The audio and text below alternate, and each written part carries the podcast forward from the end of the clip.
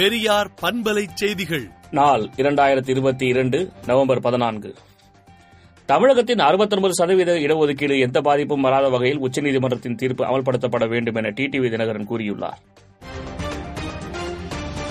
பயிர் காப்பீட்டுக்கான கடைசி தேதியை நீட்டிக்க வேண்டும் என ஜி கே வாசன் கோரிக்கை விடுத்துள்ளார். மக்கள் திருப்தியாக இருக்கிறார்கள் சில குறைகள் இருக்கு அவற்றை விரைவில் சரி செய்வோம் என சீர்காழியில் மழை வெள்ள பாதிப்புகளை ஆய்வு செய்த பின் முதலமைச்சர் மு க ஸ்டாலின் கூறினார். ராஜீவ் கொலையாளிகளை விடுதலை செய்ததில் காங்கிரசுக்கு உடன்பாடு இல்லை என தமிழக காங்கிரஸ் தலைவர் கே எஸ் அழகிரி கூறியுள்ளார்.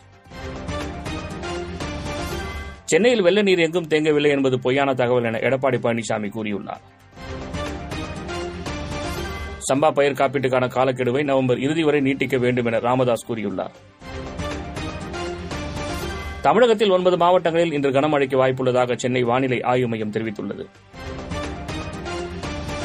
கட்டாய மத மாற்றம் நாட்டின் பாதுகாப்பிற்கு அச்சுறுத்தல் என்றும் அரசு கடுமையான நடவடிக்கை எடுக்க வேண்டும் என்றும் உச்சநீதிமன்றம் தெரிவித்துள்ளது.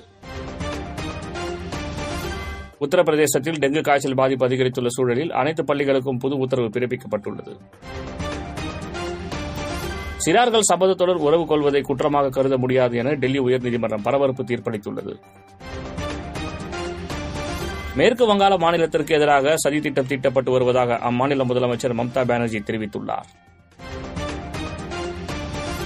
சீனாவில் தயாரிக்கப்பட்ட டெஸ்லா கார்களை அமெரிக்காவிற்கு ஏற்றுமதி செய்ய தயாராகி வருவதாக தகவல் வெளியாகியுள்ளது. ஜப்பானில் இன்று மதியம் ஆறு புள்ளி ஒன்று ரிக்டர் அளவில் திடீர் நிலநடுக்கம் ஏற்பட்டது. நாளை உலக மக்கள் தொகை எண்ணூறு கோடியை எட்டுவதாக ஐநாவின் புதிய மக்கள் தொகை மதிப்பீட்டில் தெரிவிக்கப்பட்டுள்ளது.